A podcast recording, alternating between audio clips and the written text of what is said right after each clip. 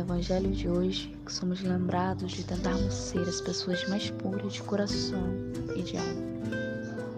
Livres de maus desejos, alegres com qualquer afago, humildes nas ações. Sejamos quem não guarda rancor, não esbanja bens, mas que se alegra no menor dos atos. É necessário que nossos corações sejam como delas, as crianças, livres do egoísmo, do preconceito e do ódio Somos exortados também a zelar por estas, nossas crianças, que precisam do nosso apoio e cuidado. Zelar por sua pureza, manter as mesmas afastadas das más influências, das ideologias do mundo e daqueles que a apoiam e propagam. Nossas crianças são o futuro do mundo. É importante reaproximá-las desde cedo da Santa Igreja e de seus integrantes é uma fragilidade exorbitante que precisa ser protegida. Pois isto é algo que facilita a intervenção humana e maligna. Temos de acolher esta felicidade que é servir aos que ninguém tem servido.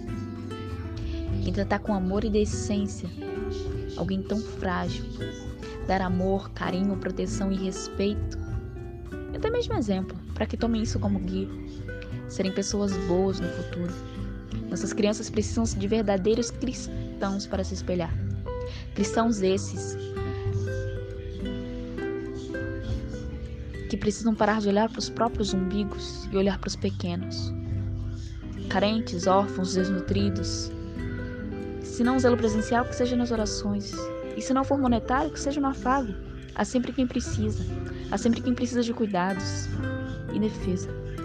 Jesus veio para que estes tivessem vez. Nada mais justo que perpetuar este ensinamento.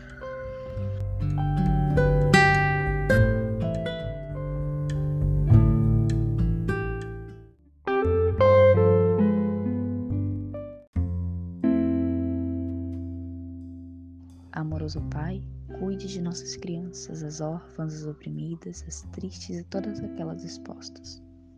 Concede à nossa geração este fôlego para que se lute pelo que vê e também pelo que não se vê. Sejamos como tu ordena, sensíveis à dor que nem mesmo sentimos e à tristeza que nem mesmo nos aflige. Que proporcione a nós famílias santas, berço de vocações e boas bases familiares para aqueles que, diferente de nós, não são capazes de fazer o mal e nem de ser conivente com o mesmo. Livre vossos pequenos filhos das teologias mundanas, das hipocrisias em suas criações, do mau exemplo, das más influências e companhias. E faz nossas vontades serem como as delas, humilde, honestas e puras. Amém.